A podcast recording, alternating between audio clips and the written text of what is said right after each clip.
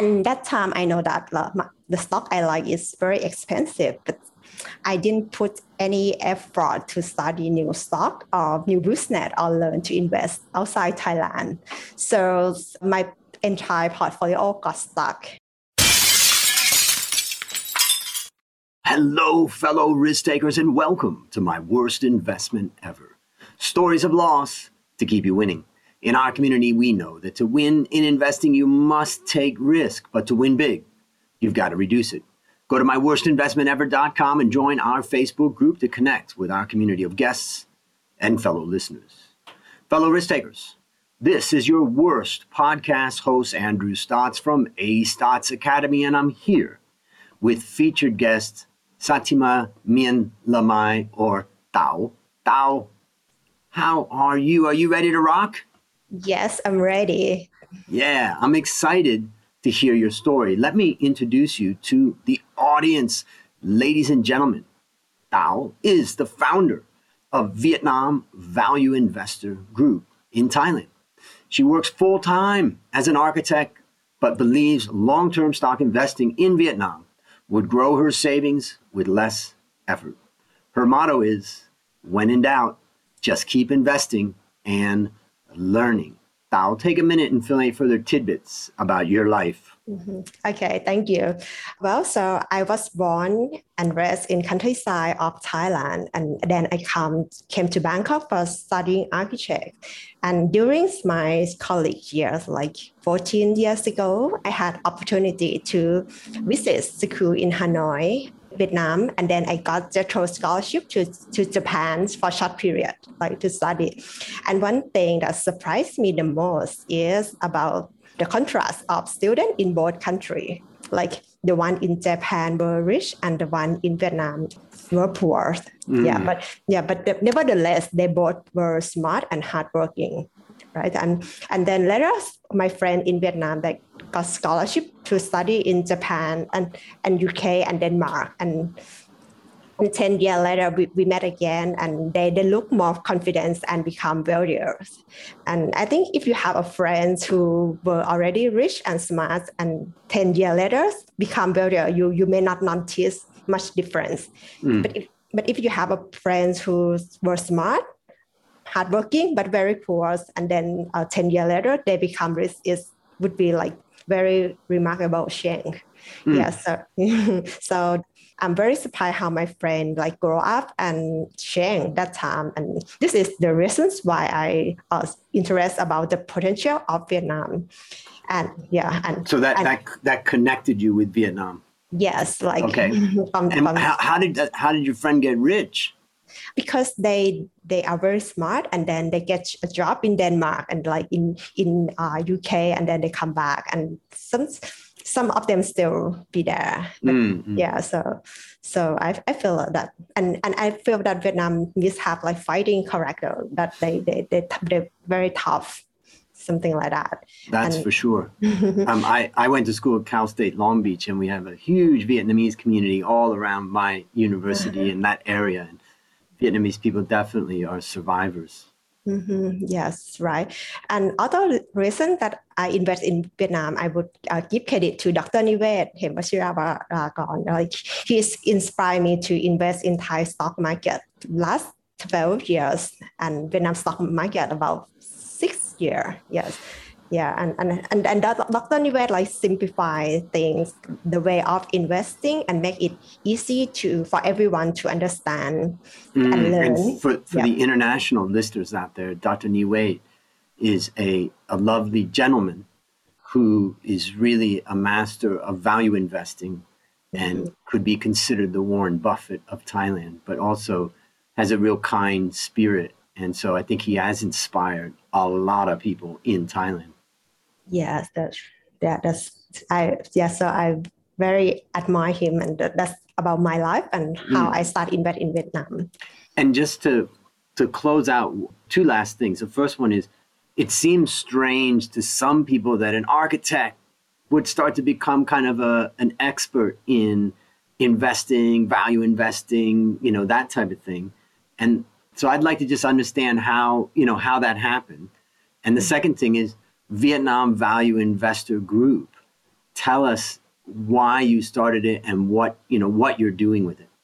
Okay, so so I think when when I first start uh, investing is because just just I see uh, the bank interest rate is so low, and I just go go went to one coffee shop and then opened the magazine and see that uh, like one one hospitals in Thailand get like six percent dividend yield, and and then I just invest, and that time like the hospital stock go a lot, and then I just like wow, it's it's it's maybe part of luck, not not my mm. talent much. So so that's why I get start.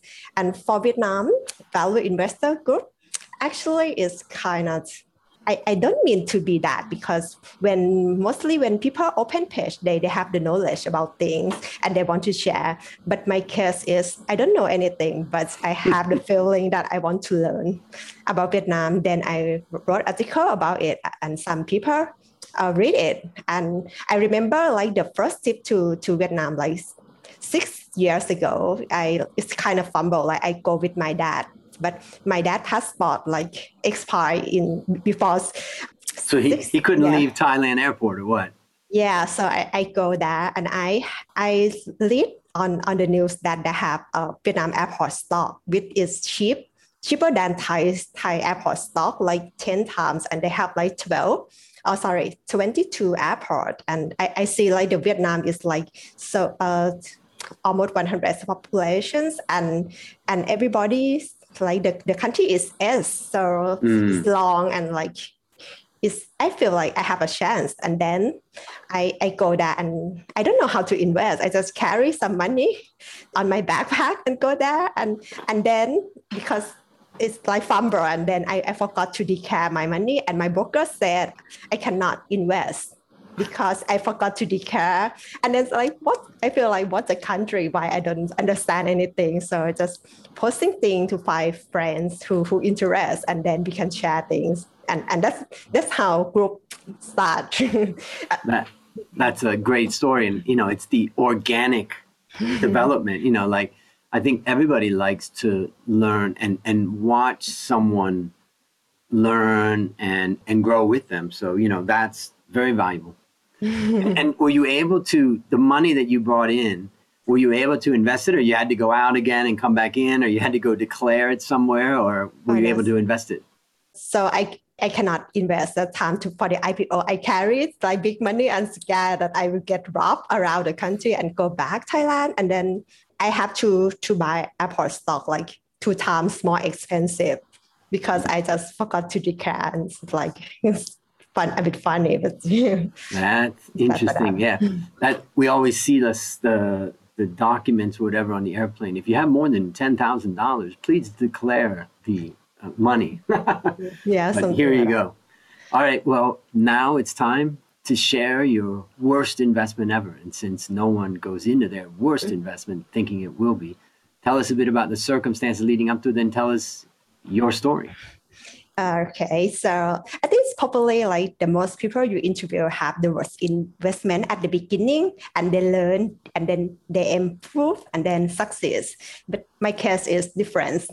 My best investment so far until now was at the beginning and my worst is in the middle. Mm. Right? So, so, so at the beginning, I have less knowledge about financial thing. I, I knew just PE ratio, dividend yield, and I just invested in the company I like, and but I barely look at the detail of the company.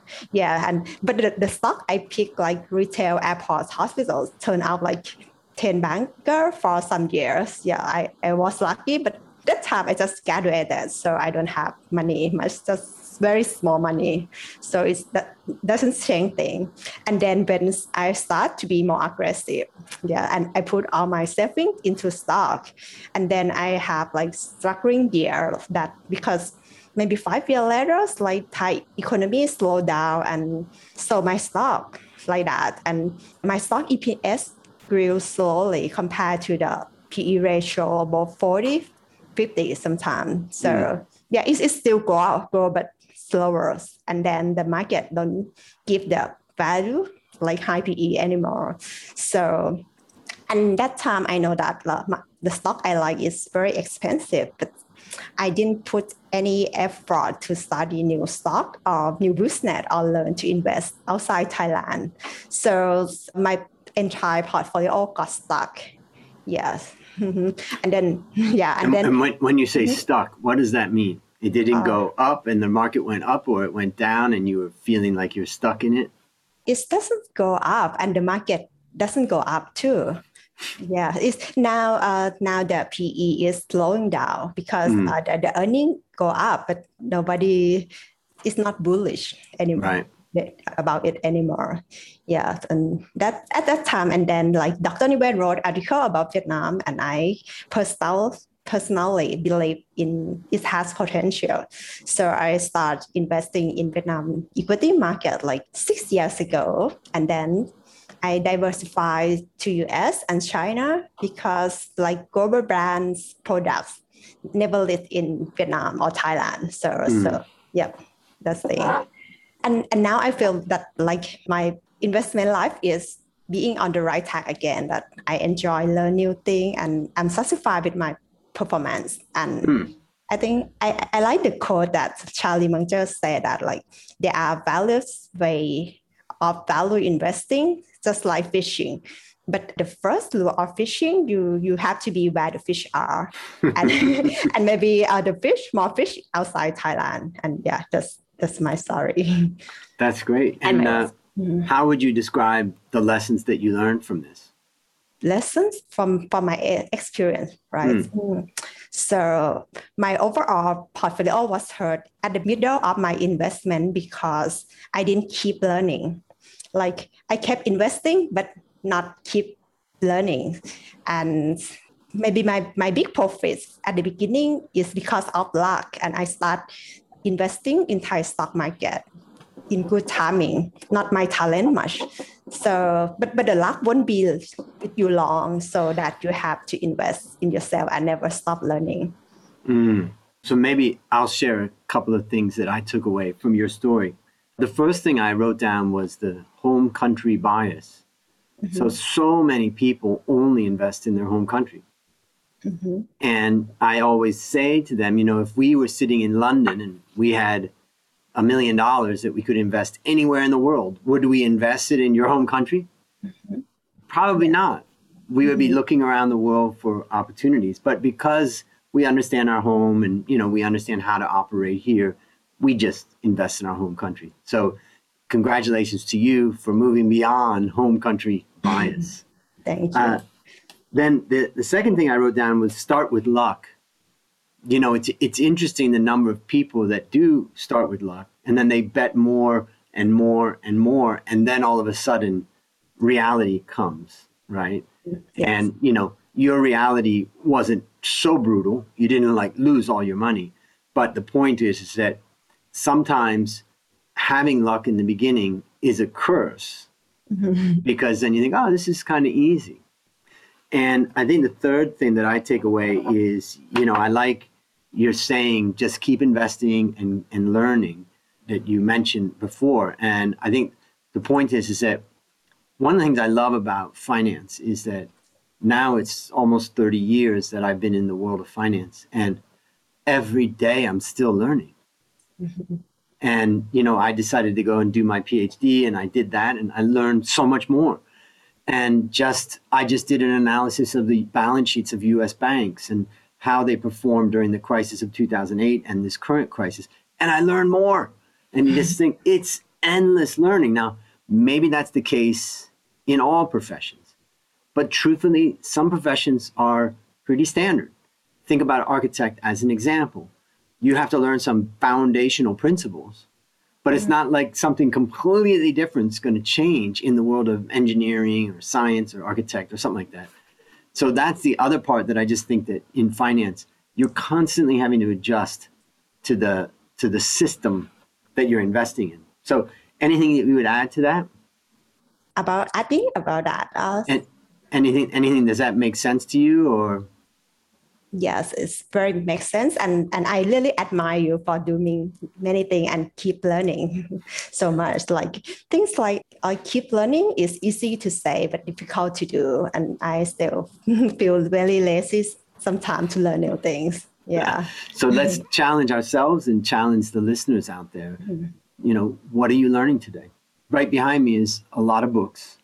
Mm-hmm. And last night it was uh, three in the morning. I couldn't sleep. I woke up and I went and grabbed one of my books called Six Puzzles of Finance. Mm-hmm. And I started reading it again about some very strange things in the world of finance. And that was, you know, fantastic. And it's great to be learning. So I think that is an ultimate challenge to the audience. I also have a little connection, by the way, with architects because mm-hmm. my great grandfather, his family immigrated from Germany to America in 1839, a long time ago. And then eventually he started an architectural firm in Pittsburgh, Pennsylvania. And then my father, my grandfather took over that firm and ran it with his brother until they sold the firm. The firm still exists in Pittsburgh. It was started in 1898. My father and myself didn't do architecture, mm-hmm. but my grandfather and my great grandfather have about 900 structures in Pennsylvania, particularly Pittsburgh, that they were architects on. So it's uh, amazing. And I have all these drawings around my house of my, my grandfather oh. did. And I just admire the ability of architects to draw, which I can't draw at all. Yeah. nice. That's my, my little connection with, with architecture. Mm-hmm. So ah. let me ask you, I want you to think about, you know, young people out there who were where you were in the past.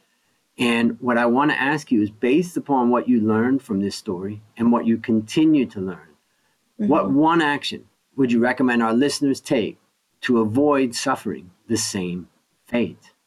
Mm-hmm. I, I think, yeah, we, we talk about learning. So I, I would say that like keeping investing and learning. But if I have to put just one thing, I would say keep learning. But mm. but I think one solutions that because I'm I'm not like hardworking person and I feel lazy at time to learn new things. So I, I feel that like solution that work for me is to mingle with people who, who love learning.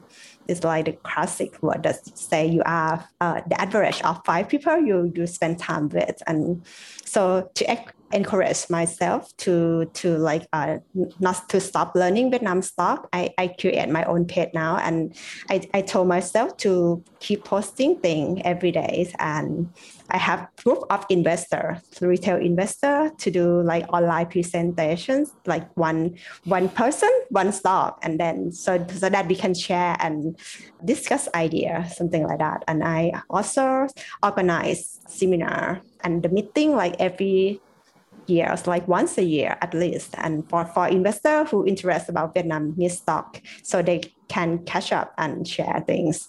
Mm-hmm. Mm-hmm. And yeah, right.